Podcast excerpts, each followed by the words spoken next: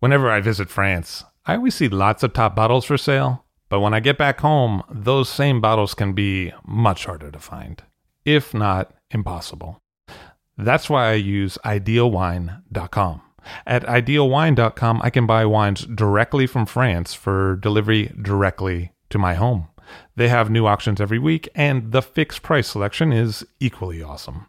Clos Rougeard, Chateau Rayas, and Ulysse Collin, as well as many more greats from all over France, are regularly available on the website. Best of all, it is simple and hassle free to buy them. Ideal Wine handles all the customs and logistics hurdles for you and for me. Wines are ordered with a couple of clicks and then they arrive. It is simple. Check out idealwine.com for more information. That's I D E A L W I N E.com to find what you'd like to be drinking. I'll drink to that, where we get behind the scenes of the beverage business. I'm Levi Dalton, I'm Erin Scala. and here's our show today.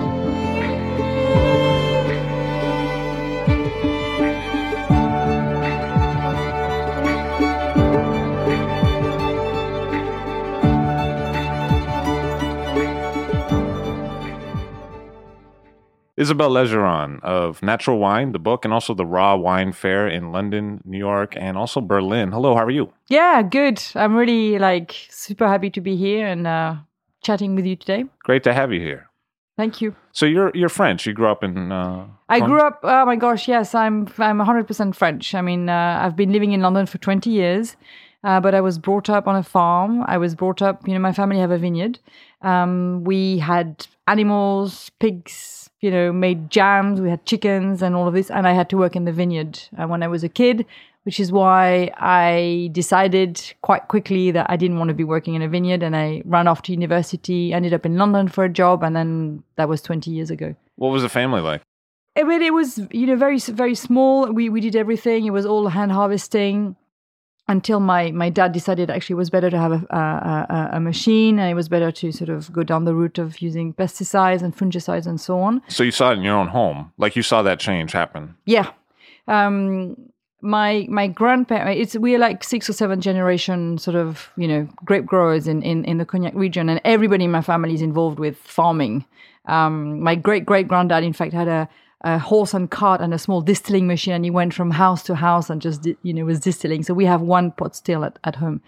Um, and my my my dad in I would say in the 60s 70s started to sort of change the way he was farming. He really bought into the dream that if he started to use chemicals you know uh, weed killers in the vineyards and he would not have to work so hard could go on holidays and then started the whole process of of you know conventional farming unfortunately So that kind of would have happened during your your childhood. yeah, I saw it happen. I saw us moving from having teams of, of people, you know, harvesting the vineyards to having just one giant machine just doing the job in, you know, in like a week rather than us working for, for four weeks.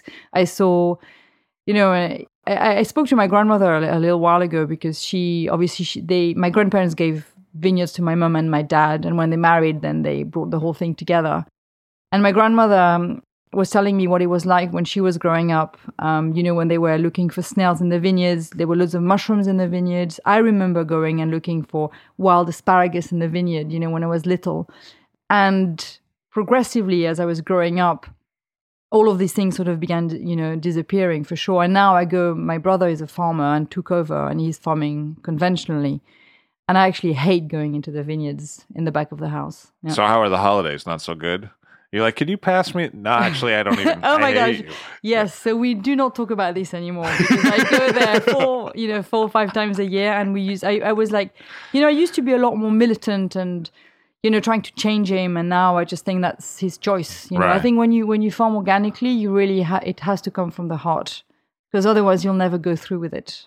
Do you ever Yeah. mess with them, or are you ever like, so how's the wild asparagus this year? Gosh.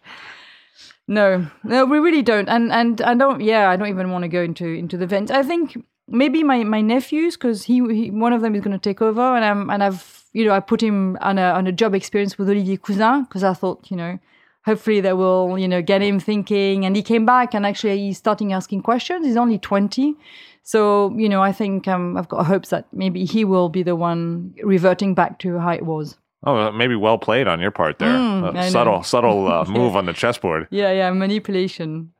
Because your whole, I mean, I guess we should just tell everybody your most of your academic career in the writing and the TV and the fairs has really been in the other direction, emphasizing the old ways, natural wine, less intervention.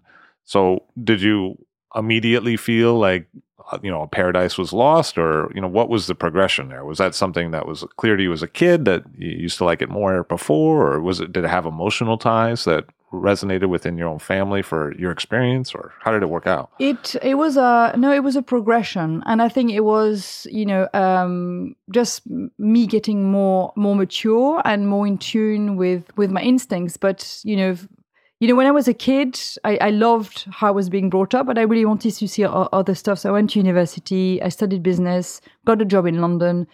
I was running, you know, like uh, publishing titles and things like this in the end. But you know, my, my my background, I was really missing the farm, and I was really missing home, and and and I thought actually, you know, maybe it's time for me to give in a little bit and actually study study about wine. So in 2000, I sort of stopped what I was doing, and I went and I to study the WSET. But when I when I even though I was brought up on a on a great farm, you know, when I started my studies, I didn't know like a Chablis was a Chardonnay, right? I was starting from like zero. You know, I had zero knowledge, zero culture in terms of uh, the actual wines because I was, you know, my, my, my family makes cognac. So, so it was a, a slow, you know, long sort of learning curve. But as I progressed through my studies with the WSET, the Master of Wine afterwards, which I, which I did, I realized that you know the, the world of wine is actually a very hardcore business driven world. It's not about farming. It's not about being in the vineyard or collecting wild herbs and stuff like this. So I became very slowly sort of disappointed with the industry. Um, and you know, I, I, I, I, sort of I didn't really for me like scoring wines and this kind of like intellectualization of wine. I just like you know I did I don't know it didn't work for me you know I just I, I, became more and more detached and I thought actually maybe I've made a big mistake by quitting my job and doing the wine stuff, but at the same time I started you know the one moment that that happened for me was I was researching for a TV program in Hungary. And I was clear that if I was going to go and shoot something in Hungary, I was clear that I needed to find people working with indigenous grapes. So I refused to work with to showcase Cabernet Franc and things like this. So I asked the, some people to put together a huge tasting for me in Budapest, and I tasted everything blind. It was about 200, 250 wines. And then two wines, I pulled them out of the lot and I said, I want to meet these people because what they're doing is amazing. And the guy said to me, Well, it's the same person. It was a guy called Imre Kalo in uh, in Eger. And I said, Great, take me to him. I want to meet him. And then I there I meet this guy who uh, you know is a forester. He has some vines, organic vines, and he has two hand dug cellars.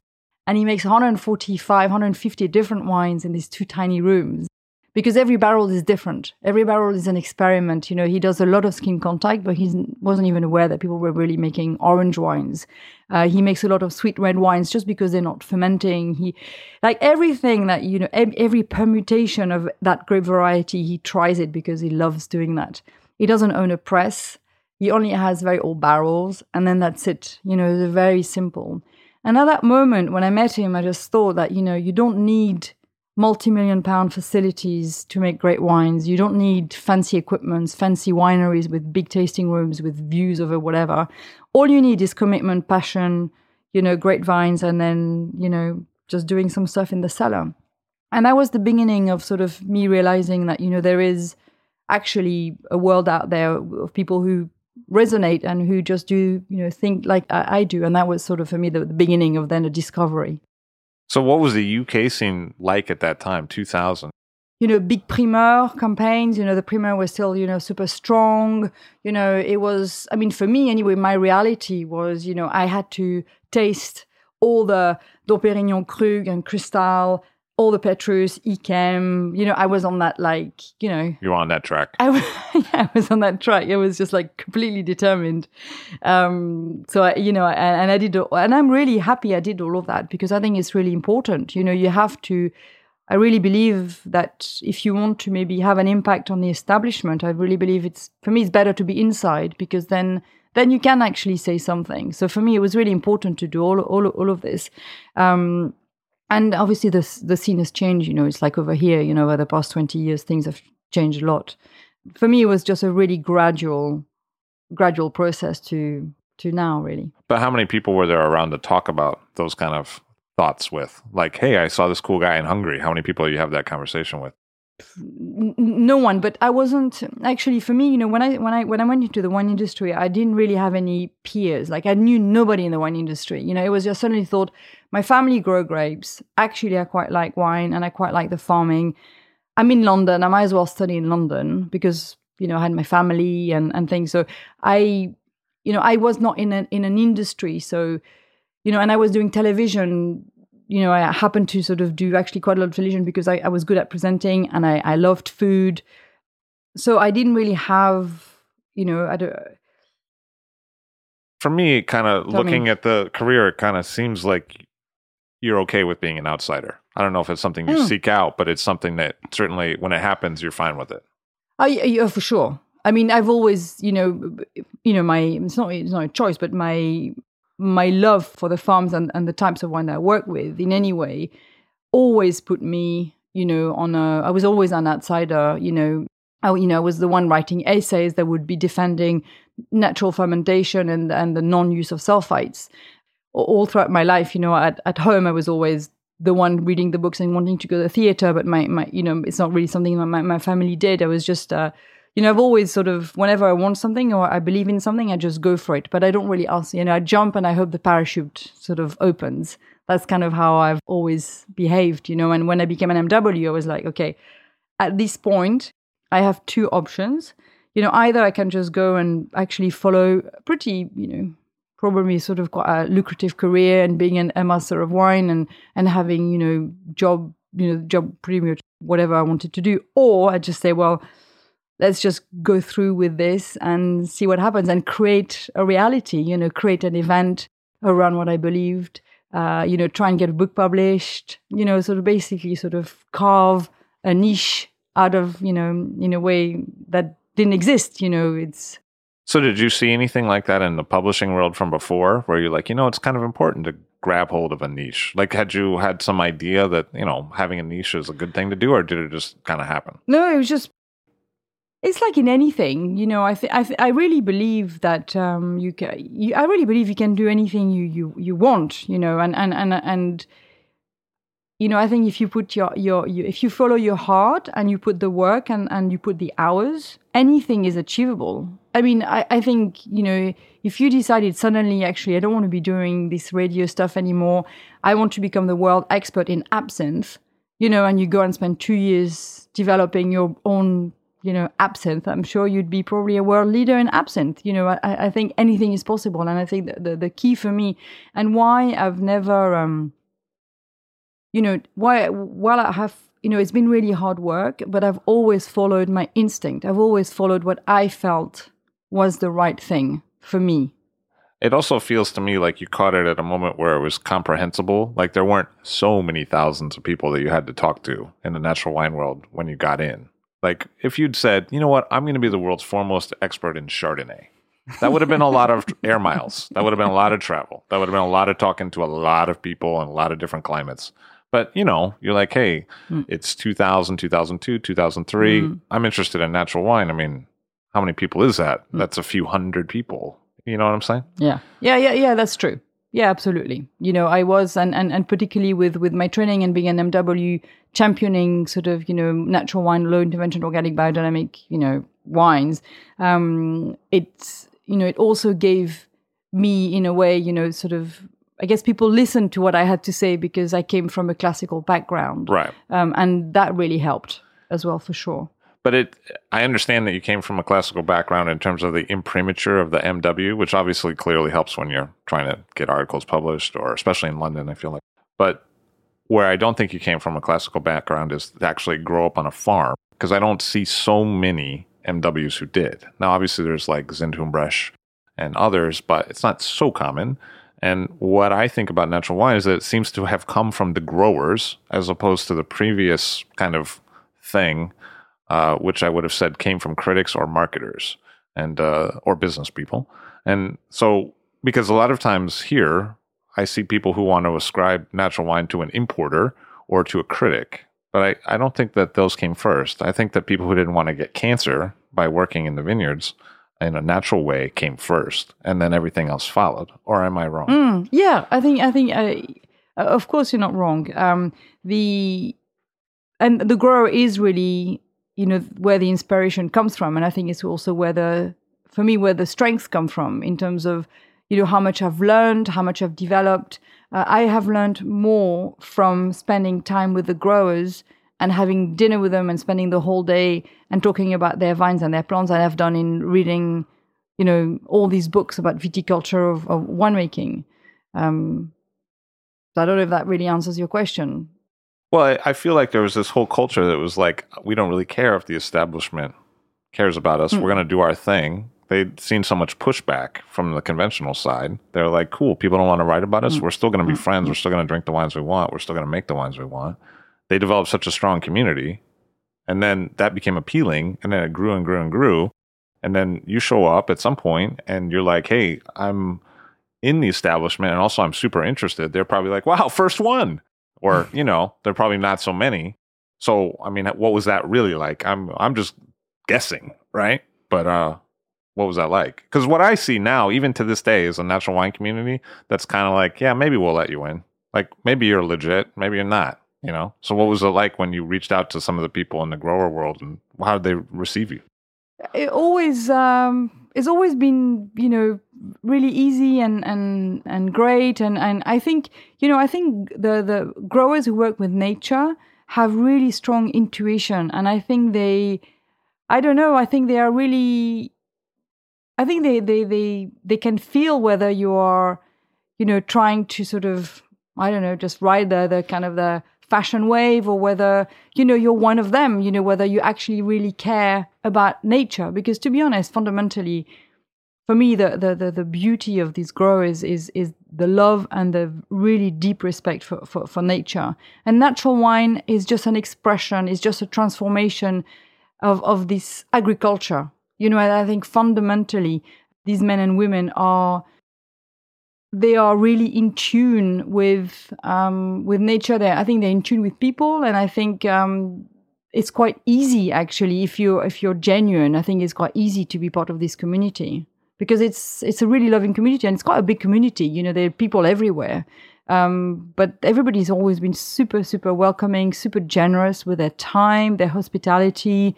Um, you know, even if they may maybe, you know, you just go in and crash on the on the sofa because there's already 20 people staying there or um, but I, I think it's quite easy to to go into that community. They they really really are very welcoming. So did you find it harder on the other side of your life like on the more the wine trade side? Was that more of an uphill climb?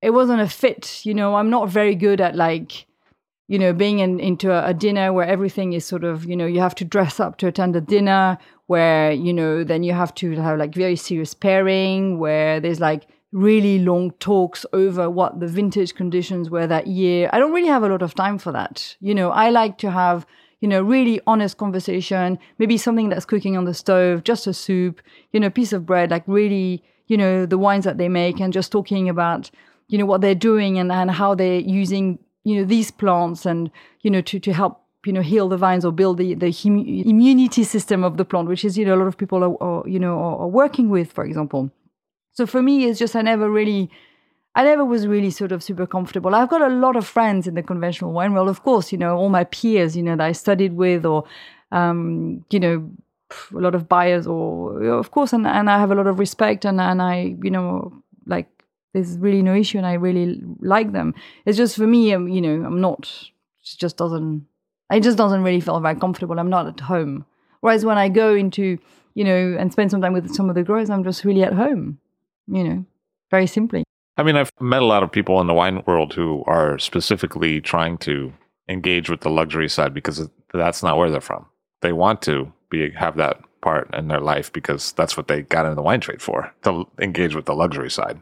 I'm sure mm. you've hmm. met people like this. Yeah. You know. And I think, you know, wine has become a status symbol. You know, like knowing about wine um, in a way means that you're successful. It means that you've uh, you you know a little bit about wine. You know, you can afford obviously you know good wine. I don't know. I think we've become so intellectual about wine. We think too much about wine in a way. You know, wine is of course, you know, and look at you know, look at uh, like your piles of books, and of course, there's so much going on, you know, in terms of terroir and and and all of this. But I think at the same time, it's really important to remember that wine is a is a food. You know, wine is an agricultural product.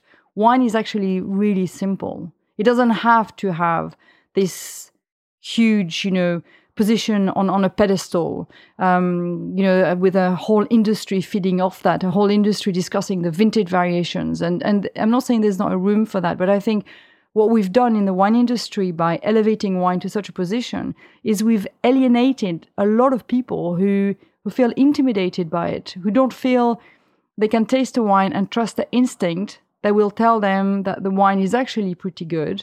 Um, because they'll be worried that maybe this critic said, you know, this one is not good or that they're not going to enjoy it. You know, for me, the greatest pleasures I've had is is with people doing a tasting, showing people wine.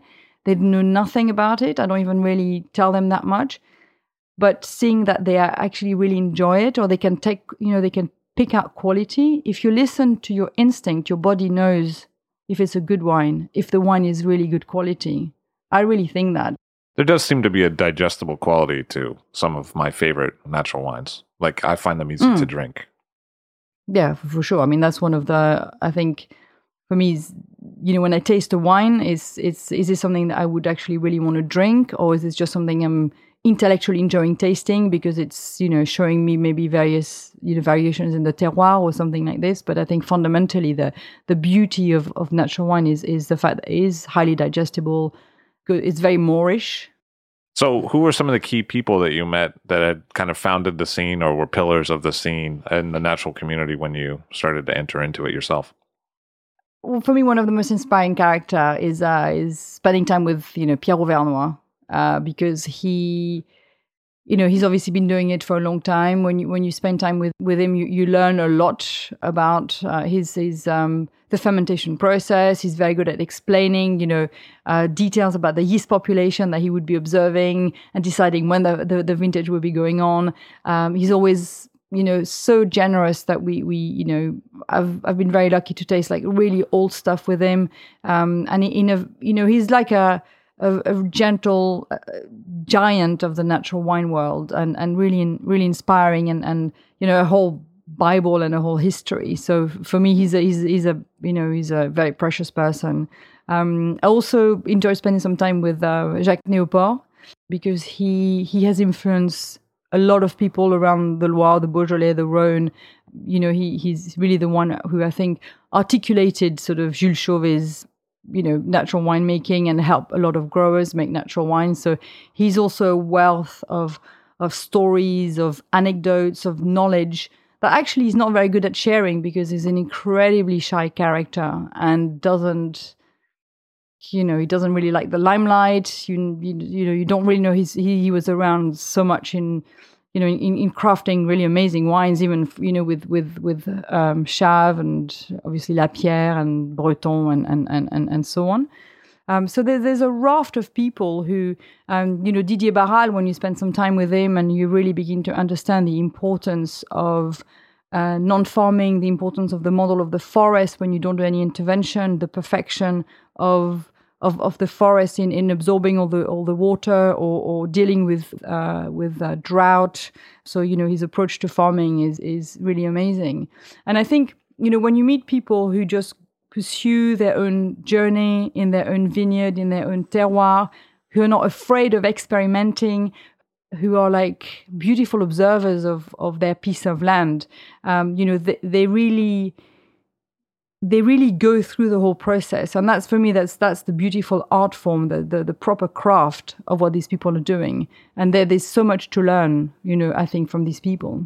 So you've mentioned the word experiment a couple times. And for me here in new york that's often a term that comes up from people who are critical of natural wine because they say oh, i want a good wine not an experiment. They want something that's like established you know? And but do you feel it's still experimental or do you feel like people or some people have figured it out or is there something that you know has shown to work or is it still kind of like I don't know. Let's let's see. There's no rule book. You know, no one's written the guide to making natural wine, right? Um, I think the the minute you you you you expect something which is not an experiment, then you go into a recipe that is relying on a lot of gadgetry or additives, so that you always have this very reliable outcome. Uh, which is probably something that you would use in, in a lot of the food industry, for example. Um, if you start working with nature, I think a you realize that uh, it's never the same. That you know you have proper vintage variation. That the vintage is going to throw elements that you've never seen before, and you don't have the tools like you know whether whether it's sort of adding a lot of bunch of sulfites on the on at crushing because there's you know bacteria you want to get rid of or you know so you don't necessarily have that toolbox that a lot of people are using and you know that people are teaching about it at university.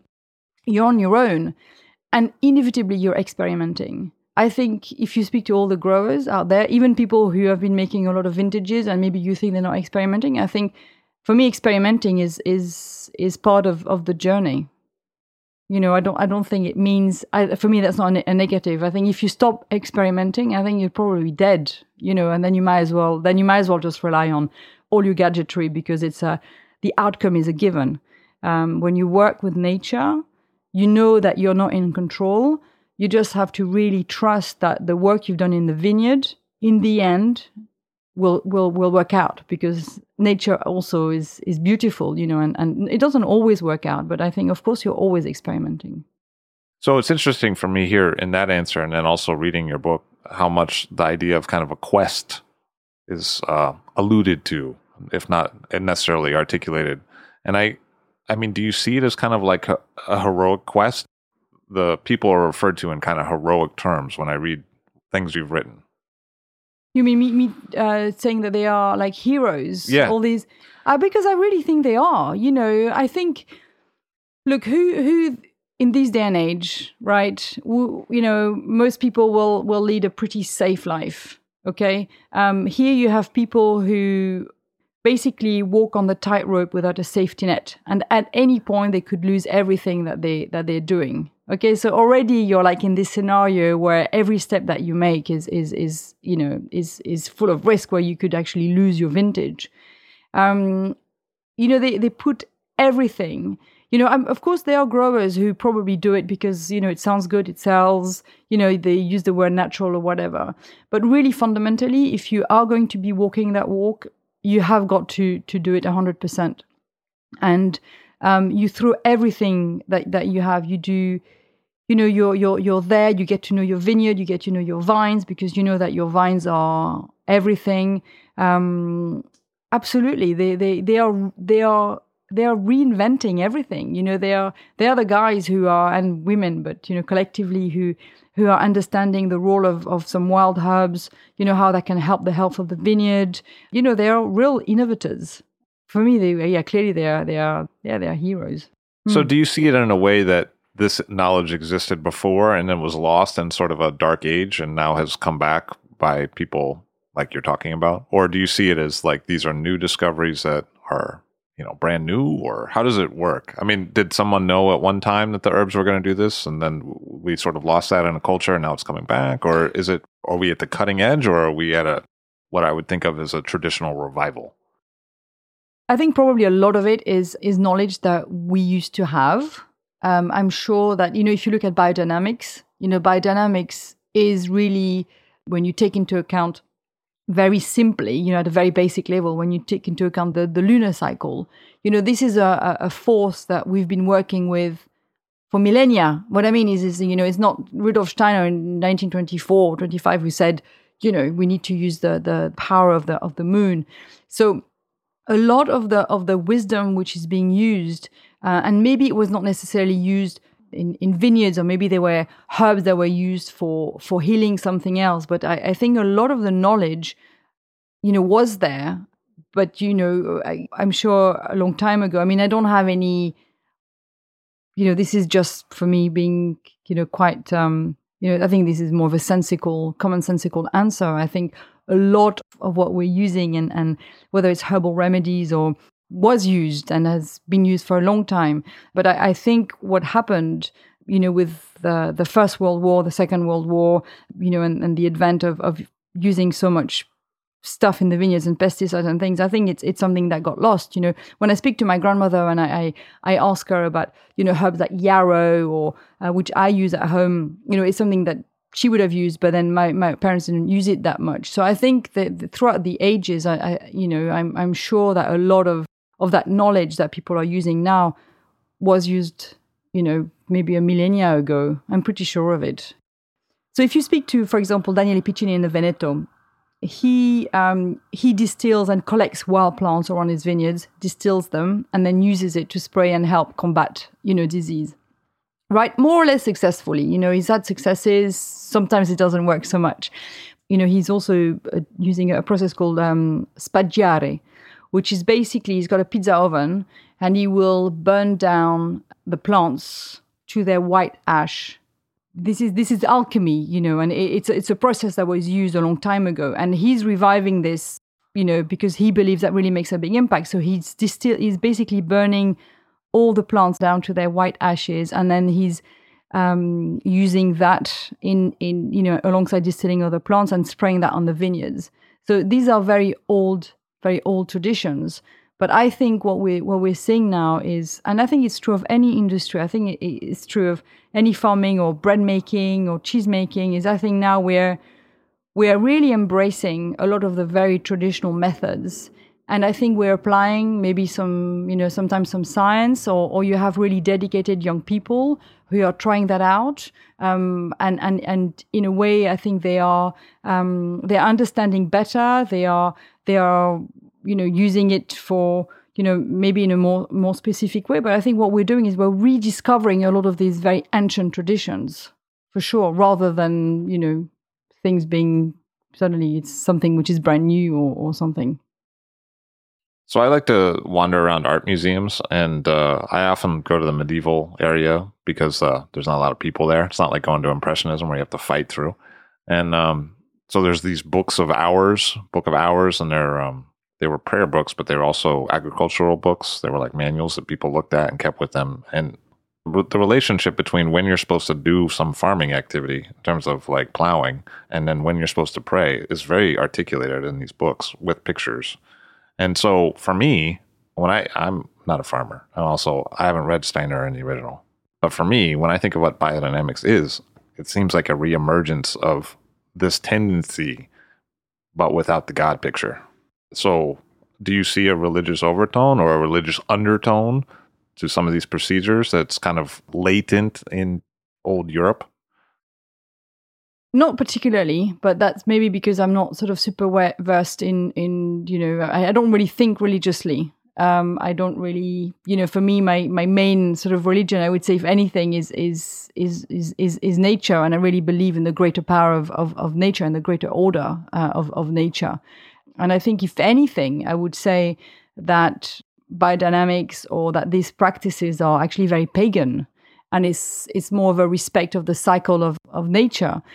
You know, one thing which is interesting, I think, with horse plowing, which we could say is a pretty traditional, uh, you know, way of farming, farming with animals. When you plow with your horse, you have to follow the rhythm of nature. You have to. You cannot plow if it's too hot because your horse cannot do it which means actually you're not really disturbing the earth when it's when it's too hot and you're not evaporating all this precious humidity in, in, in you know in the soil for example you know so so i think the, the the the rhythm and i think being you know a lot more in touch with you know greater forces you know planets and stars and and, and so on and you know for me is more uh which you know maybe sort of biodynamic followers are going to say, you know, what are you saying? For me, it's more it's more in touch with pagan sort of beliefs and and a deep respect for like natural cycles.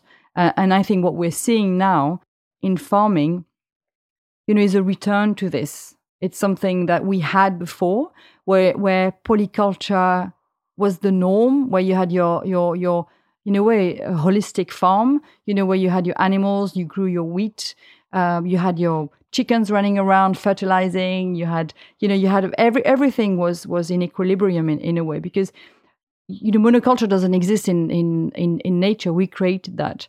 Um, so I think if anything, what we're seeing now, where people are reintroducing animal husbandry, for example, is very simply a return to you know the old farming tradition that was maybe more based on self-subsistence.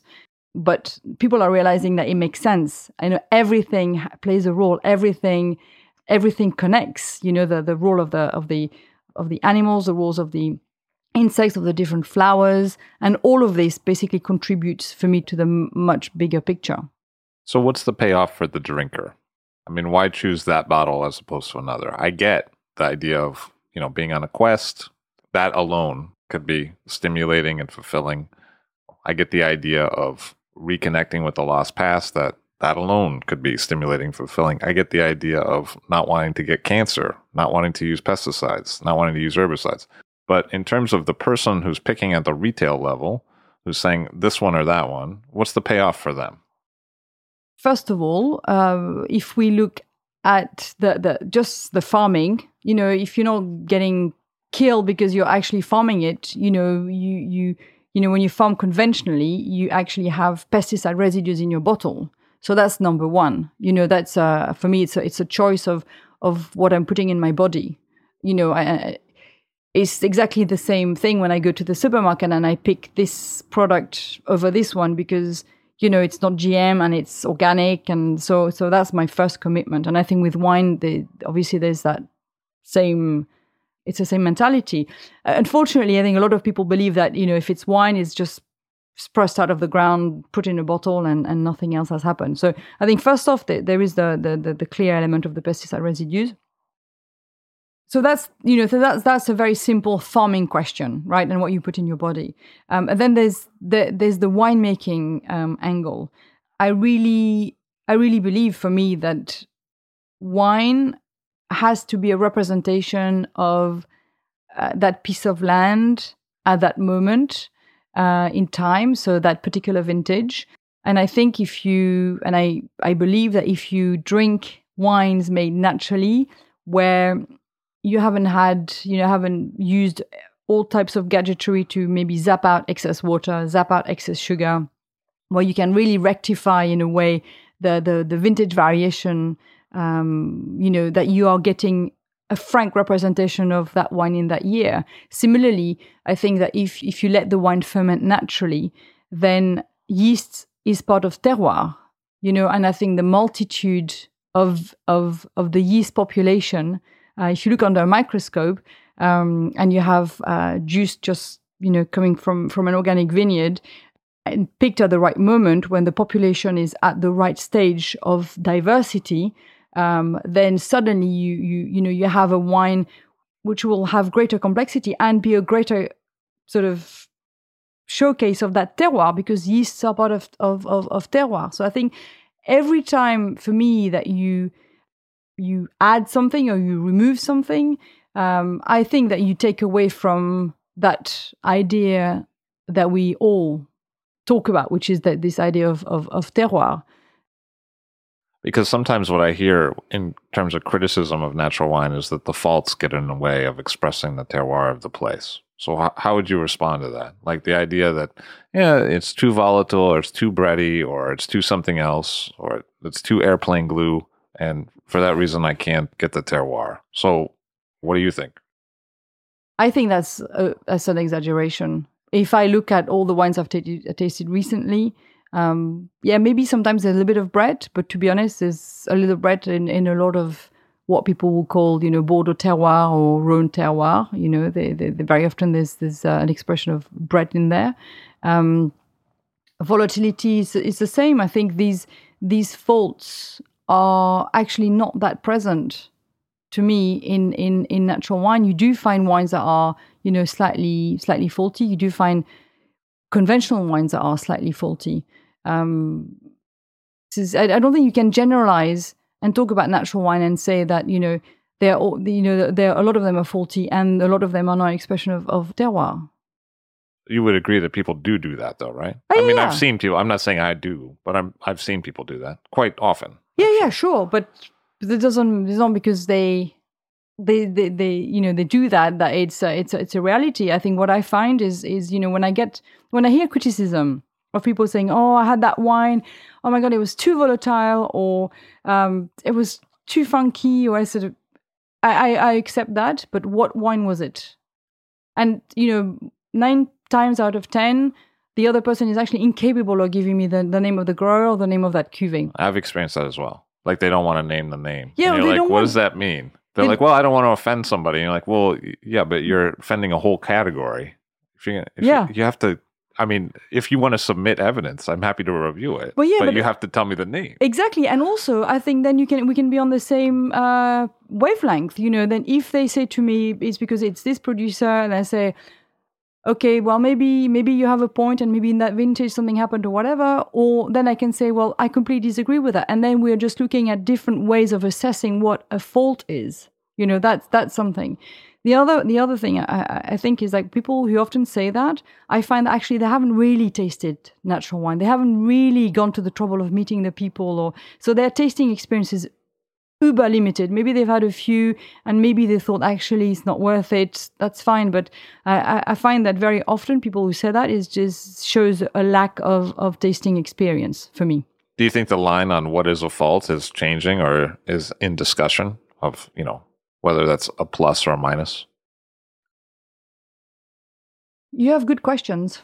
I mean, for instance, I like volatility Yeah. when it's Chateau Musar. I happen to enjoy that. Yeah. I like the wine. And they say, yeah, it's a little volatile. We do it that way. You know, and I like 90 Montrose. It's got a lot of Brett. I like the wine. So Yeah, sure. But does that mean that it's changing? I mean, I- I think the I think the perception of what a fault is really differs from from you know one person to another. And for me, you know, in a way, you know, I love this quote by um, the guys at uh, Clos Perdu who said, you know, uh, perfection is flirting with faults. Um, and I think that's for me that what in a way nat- natural wine is because it's it's that's what nature is. You know, you don't you know, it's like when you meet somebody, you want people to have spikes and be interesting and, and exciting, and maybe sometimes you're not going to like it because it's going to rub you, uh, you know, the wrong way. But it doesn't mean that you should dismiss it as a terrible person. And I think wines is is is a bit like this, and and um, you know, which is why I really when I when when I hear this criticism, I just I, I need to know what people are talking about because I, I, I think very often there's just a discrepancy or there's just a, a different reality. Um, if somebody, of course, expe- expects, you know, this kind of like squeaky clean, the same year, the same one, you know, year in, year out, and but sometimes it is something that maybe has a little bit of vol- volatility or maybe they'll, they'll be completely surprised and, and, and, and hate that. And I think that's also part of our challenge is, is that I find very often that people are tasting with um, with blinkers, you know, and and we taste and people taste with their eyes. Uh, so when you give them a certain type of wine, particularly, you know, for example, a Sauvignon Blanc, people will have an idea as to what the Sauvignon Blanc should taste like because in our head we've got this this these Sauvignon Blancs have been fashioned for 30 40 years you know made pretty much with the same yeast all around the world so suddenly you know this is what a Sauvignon Blanc tastes like and then you give them something you know made by Alexandre Bain or, or, or Sébastien Riffaut um, who who goes through full ripeness full malo no sulfites no fining no filtering and they're exposed to something completely different. And I think, you know, the beauty of wine is the diversity, and we have to embrace this diversity basically and get rid of, you know, it's in, in a way, it's almost like rediscovering wine, you know, because the face of, of modern wine now is only, you know, the first yeast came about in the 1970s, really properly commercially. So, you know, this, this new face of wine is 40 year old, right? So what about ageability? Sometimes I hear people say, "Ah, natural wines got to drink them young. They don't age very well." I mean, what's your experience with that? I think again, it's it's like lack of um, lack of tasting experience, um, and I don't I don't blame people who say that because you know we we are we are in a society where you know even with natural wine we just drink them and we drink them and, and no one really actually buys wines, collects them, age them, and then like takes them out. You know, in in, in, in ten years, we're not really in in in, in that stage. Um, but if you go and visit growers, if you get people to sort of take out older examples of wines made completely naturally, you will see that actually there's a tremendous aging potential in those wines. I mean, I have had countless experiences of, of wines. I mean, I, I sell a, a little bit of wine myself, you know, whether it's, you know, tasting with Pierre Overnoy stuff back from back from the 1950s, um, or also you know other producers where you know who, who work naturally and, and they get out like a 10 year old 20 year old 30 year old wine which is completely alive which is you know vibrant you know for me there's no doubt that you can age wine without any sulfites leaving aside Overnoy, which is hard for some of us to get sometimes now, what would be other examples of wines that are made in a natural idiom that have aged well? Well, if you look at uh, DRC, I think is a very good example. You know, they have made wines without any sulfites. Um, I, I had, um, I happened to sort of share a bottle of 1969 with a friend uh, who had it lying around in his in his cellar. You know, just a Vosne Romanée. Um, and then I spoke to to the guy who made it, and he said, "Oh, I did about 20 parts or 25 parts. You know, at bottling." you know, and that's a 1969 wine, and it was singing, and it was when we poured it, it was quite shy, and then it was just like an explosion of of fruits. There were still some so almost not primary, but it was you know still still quite overt, like utterly delicious. And the wine just like you know we decanted it and we drank drank it throughout the day, and it's just like a really really beautiful beautiful wine. The thing is, not all wines are made to be matured either. You know, you have wines that are made for early consumption. You also have terroir that lend themselves better to maturity. I'm sure it's easier to make wine if you're like on Etna and you've got this amazing terroir and this amazing minerality that's also really helping with you know pH and and and complexity. Uh, it's probably you know easier to make uh, long-lived wines than rather than if you're like somewhere on the flats with extremely rich soil, or or you can also make you know make decisions when in your winemaking process. But I think not all wines are meant to be to be aged, but not all conventional wines are made to be aged. So if you could have early drinkers and ageable wines, wines that are reflective of terroir and wines that are more complex from the natural idiom. Why are so many producers resisting going in that way? It seems like it offers everything that someone could want. Why wouldn't they do it? Because it seems that many are not. Not everybody is that way inclined. You know, I think you have to really you have you have to really have it in you. You know, some people prefer to be on the safe side. You know, if you've developed also like a marketplace, an expectation of the market of that your wines are going to be like this and you sell well. You know, some people might not really want to take the risk. And, you know, I think you really, it's a decision that needs to come from the heart. You know, I've seen so many people. In fact, I was doing a talk in Austria two years ago and they invited me to talk because they were it was a big marketing conference and they, they wanted me to sort of talk about my experience with raw wine and natural wine and why they should be going in that direction because it's obviously the future. You know that was the kind of like my remit. And i said to them i said you know if you go into this direction because it makes marketing sense you know no one none of you is ever going to be successful because it's it's a challenge. Every day you have to you know it's every day you have to to go through obstacles, challenges, nature, the market, you know, so clearly it really takes a very specific type of person to go down that route. I don't think uh, everybody can do it.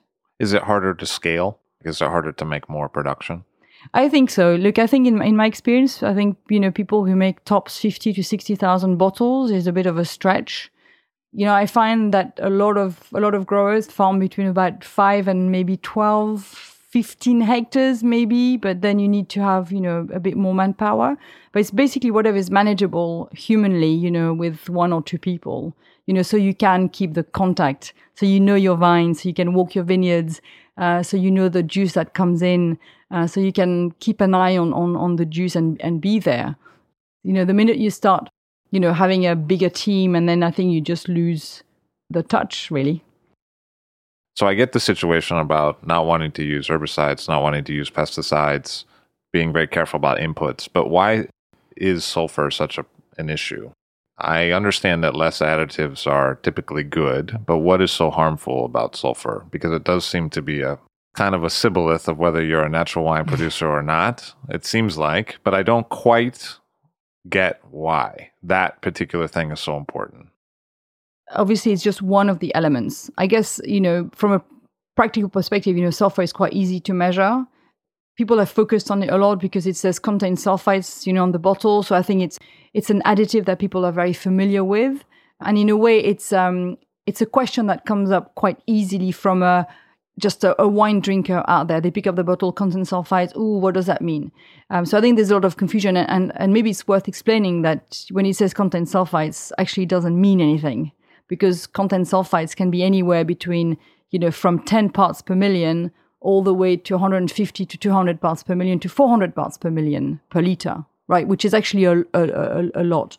Um, contain sulfites is for me is just a ridiculous mention on a label. You need to have a number attached to it. I, I actually personally react to sulfites, right? So um, at home or at home or anywhere, I, I don't buy wines that have more than 20 to 30 parts because I, I don't enjoy them. I don't like drinking them. I get um, palpitations from them. You know, I, will I'll have a, I'll have a, a, dull headache. The next morning, I'll know definitely that I've had, um, you know, uh, I've drunk wines that had maybe a bit more sulfites than I wanted to. And even if I do a tasting, I recently, well, recently, a couple of years ago, I did a tasting because um, you know somebody really twisted my arm to taste a whole bunch of stuff um, with quite high levels of sulfites, and I actually had mouth ulcers from tasting it simply because I'm not used to putting that in my body. So I've developed a bit of a I would say intolerance to sulfites. And in fact, you know, when you, from a medical perspective, um, and again, I'm not making any claims, there's research that's been, you know, obviously that's ongoing and it's very easy to read about it. But some research seems to suggest that when you put the combination of, of wine, of alcohol, and sulfites together in your body, it um, inhibits your body's ability to actually digest the alcohol. So this this combination uh, from a health perspective makes it harder, which means you're you're actually your your the alcohol is in your body for you know for longer. Just to put it really simply, and and they've they've done studies that show that actually when you when you drink wine without any sulfites, that um, you know your body assimilates it better. So there is you know this also medical aspect because I know people always say yeah, but there's sulfites in in apricots and there's sulfites on salads, but then you don't have that alcohol element as well that you know that contributes to to the impact of sulfites on your body. From a um, a living perspective, you know, the beauty of, of natural wines is they're alive, right? They're alive in the vineyard.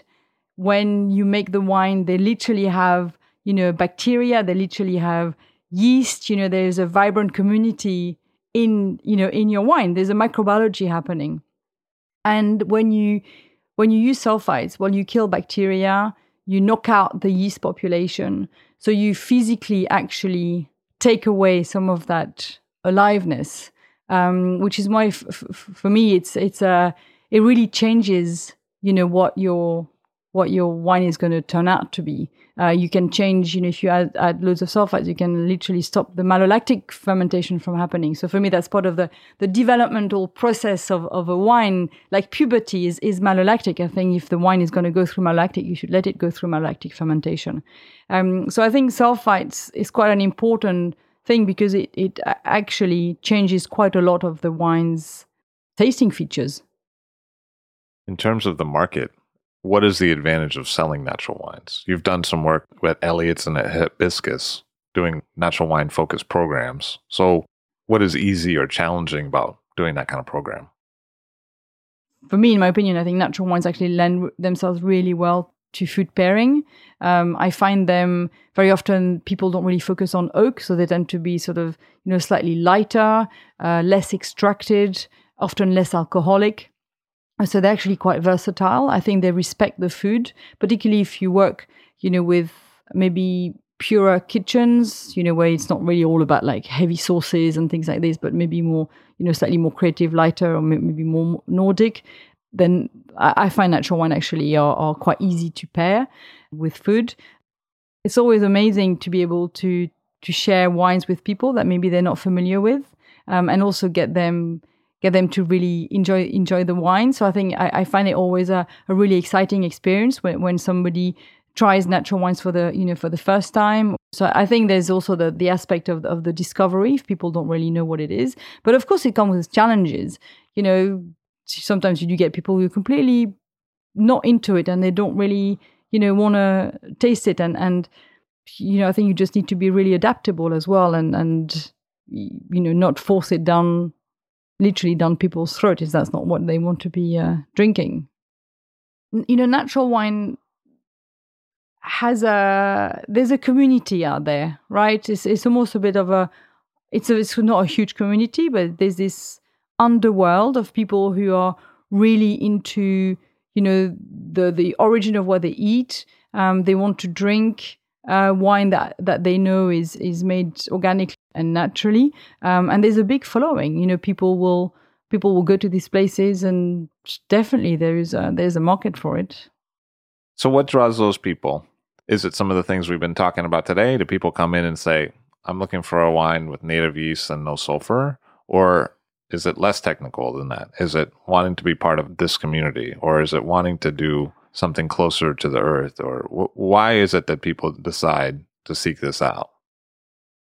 So, if I look at the profile of the people who come to the fair, right, who are the people who actually come to all these restaurants, I'd say that the, the vast majority are sort of quite young, like in you know in 30s, 40s.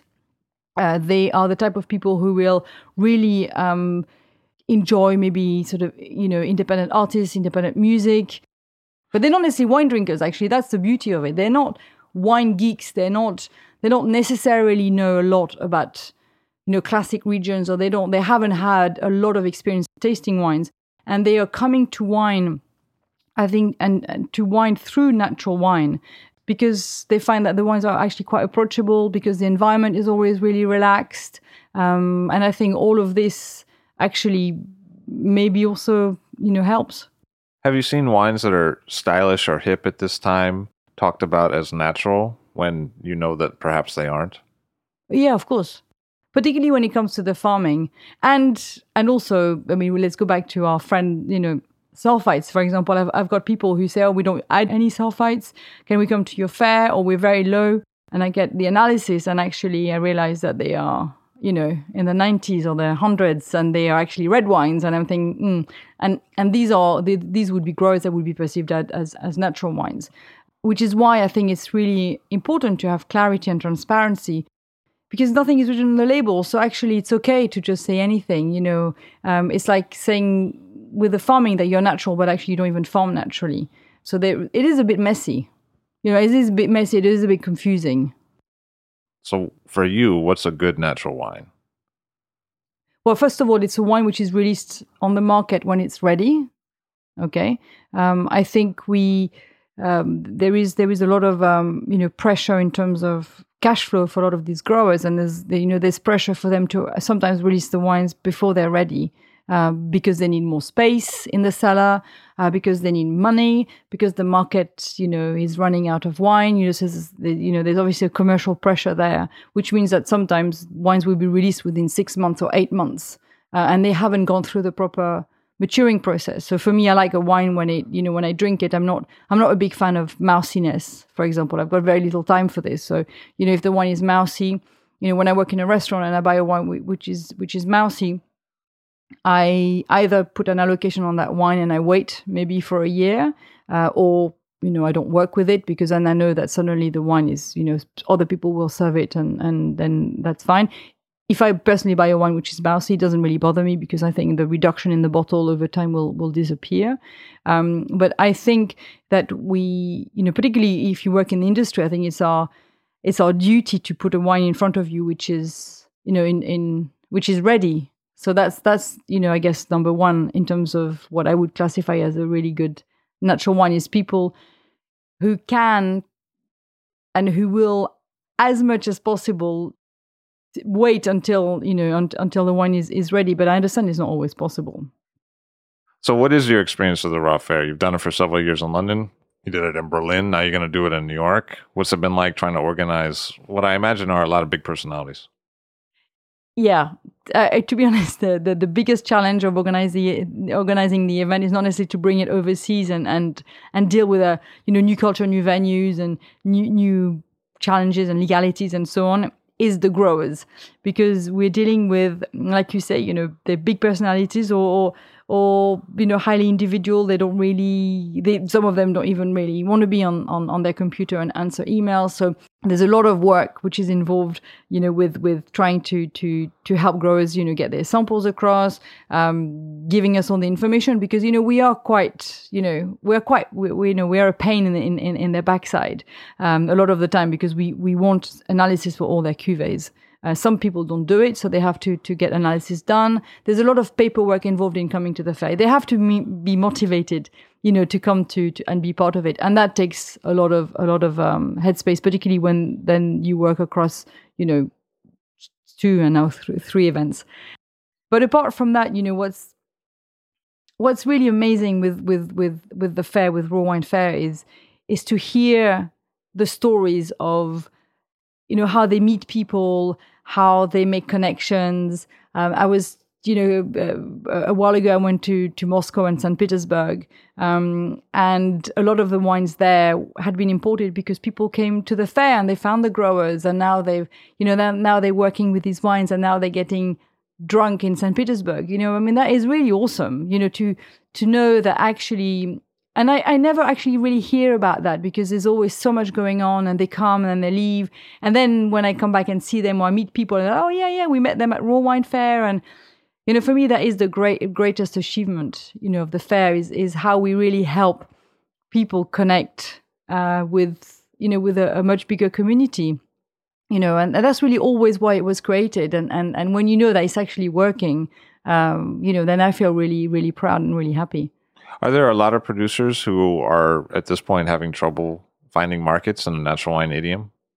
Yes, they are because I think you know there there is um, you know there's no denying it. I mean, we are looking at a very fashionable niche, um, and I think some growers have become quite cultish, and, and people you know they they get obsessed with with talking of Overnoy, I think is a very good example of people really getting obsessed with with trying to get hold of bottles. And I think sometimes, you know, people forget that actually there is, if you take the time to go and visit, you know, wine fairs, if you take the time and you know to to go and and you know go, go out maybe to France if you can, or you know, there is a wealth of of of, of talent out there which is not represented here.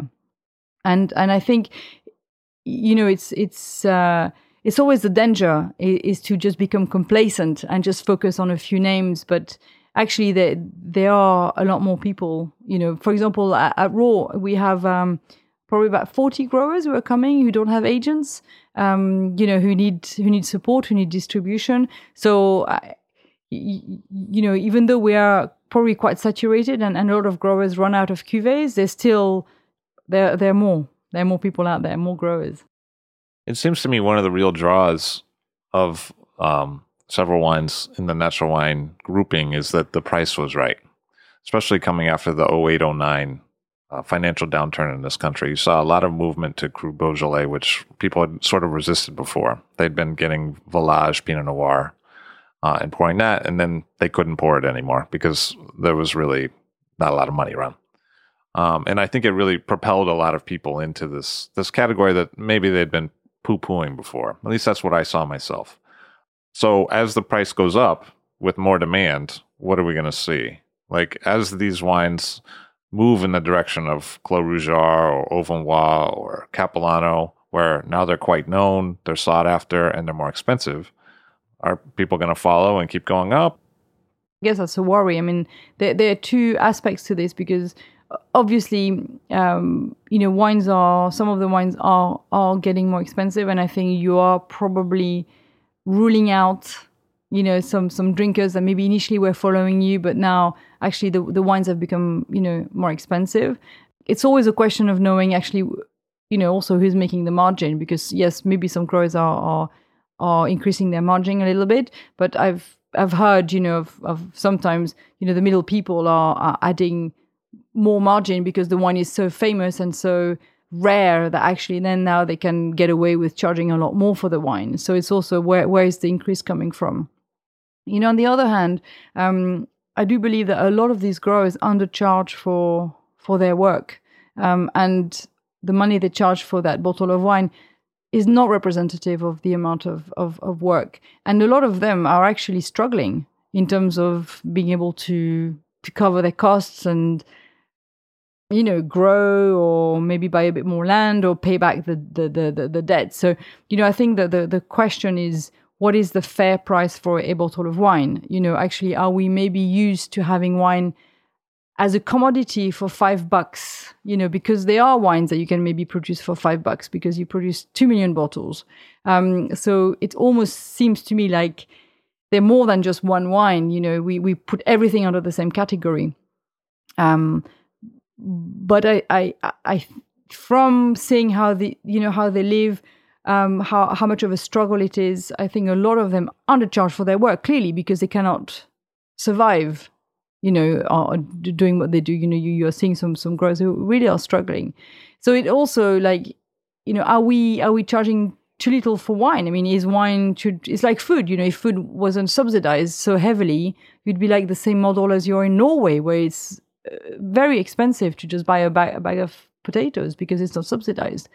So I think it's it's also the the, the, the for me that's uh, that's also um, you know an interesting question is just to look at what it, what is a fair price for a bottle of wine made made, made like this you know where where people are you know doing everything everything by hand low yields uh, con- continuously you know watching over it and you know making you know high quality stuff, which is very high, you know, demanding, you know, how much is that worth? So when I look around the world, sometimes I see areas that are real hotbeds of natural wine, at least so it seems to me from afar, and others that are not at all. And I suppose there's probably multiple reasons for that. That could be legislative, it could be the local market, it could be climate conditions. But is there a set of factors that are really important for developing a natural wine scene in a place in other words, are there some places where it's just not going to work out because some of the prereqs are not there? Or are there some places that could really come forward in this idiom that maybe haven't yet for some reason? For example, if you look at places in Eastern Central Europe, you know, you have it's it is changing a little bit, but it's it's really amazing to see that you have um, like for example like uh, Hungary or, or Slovenia, where you have beautiful terroir, where you have you know, very old vineyards where you have very specific indigenous, interesting grape varieties. Um, but because of obviously, you know, history and political situation and, and, and, and certain regimes have kind of like really sort of crushed a lot of the tradition and a lot of the knowledge. People have kind of lost a lot of the know-how and they're now beginning to rediscover that. Uh, so I think there is, you know, for, for me, an area I, I go over to a lot and I'm keeping an eye on is are, are these countries because you know, if you look at certain vineyards in in in Slovenia uh, or, or, rather maybe Ser- Serbia, um, you know, you have you have such a tremendous potential on the grounds. Um, you don't really have that much of a know-how quite yet because they kind of forgot how, what it was like to make you know quality wine. Um, you know, because of communism or, or or other. And also, there's no demand for it. So they are in this situation where they've got this tremendous potential on the ground. There's no demand for quality wine. There's definitely no demand for natural wine because actually, by law, you cannot get a, a bottle out if it's slightly cloudy, or you have to, you know, filter it and, and find it, and, and so on. So they in this predicament where actually it's incredibly difficult, even if you wanted to, you know, make a natural wine. But it, it is changing, and I think the demand is growing and and you know there is places in Slovakia for example where you're you're getting more and more really interesting wines coming out of of there for example. So i think you know it is changing but there are places that are really challenged because even if they really want to there's no one to buy the wines anyway you know. So that's an interesting uh it's interesting part of europe. What do you think the appeal is amongst the french for natural wine?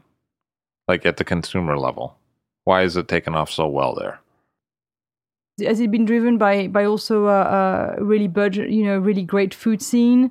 Uh, people, you know, I think I think if you really are into into food, into your ingredients, you know, the natural progression will be to to to look into you know the wine scene, and I think they go hand in hand. And maybe this explosion of really good places to eat has brought along people who are really into into natural wines, and that's kind of you know brought together a much bigger much bigger picture you know, for sure in London, the, the natural wine scene has been driven by the by the food scene, uh, where we are seeing a lot more um, you know, young chefs rediscovering British cuisine, uh, focusing on very simple ingredients, but focusing on proper farming and sourcing, you know, great stuff. They've got interested in, in natural wine, and, and they're they're bringing you know natural wines on, on onto their list. So I think they they are very very very well connected.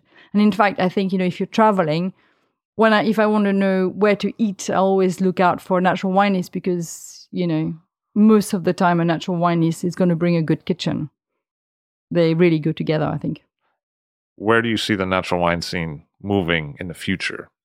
So I think um, you know nat- natural wine will just establish itself, and but will remain a you know a niche category. I, I don't see it as you know growing hugely because you know the, the very nature of, of, of, of what it is.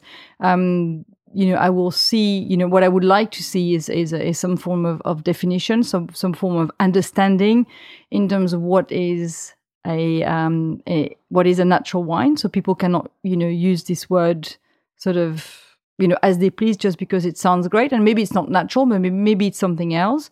Um, the biggest reason why I created Raw and why I do what I do is I feel that the the at the moment people who drink wine do not get a choice in terms of what they're drinking. You know, I don't like the fact that there's zero transparency in in in, in the wine world.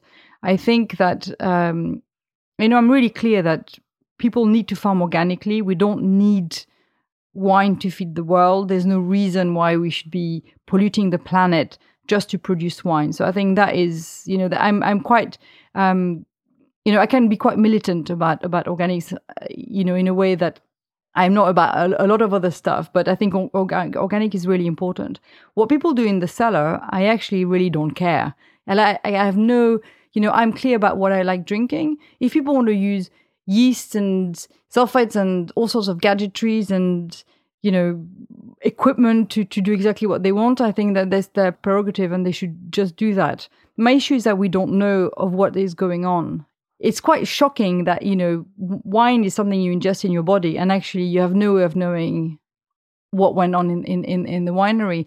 And in a way i think when we achieve transparency maybe there's not going to be any need for a word like natural wine you know because it'll just be wine and then you'll be able to to actually choose you know oh i'm not going to drink this because they've added this this and this.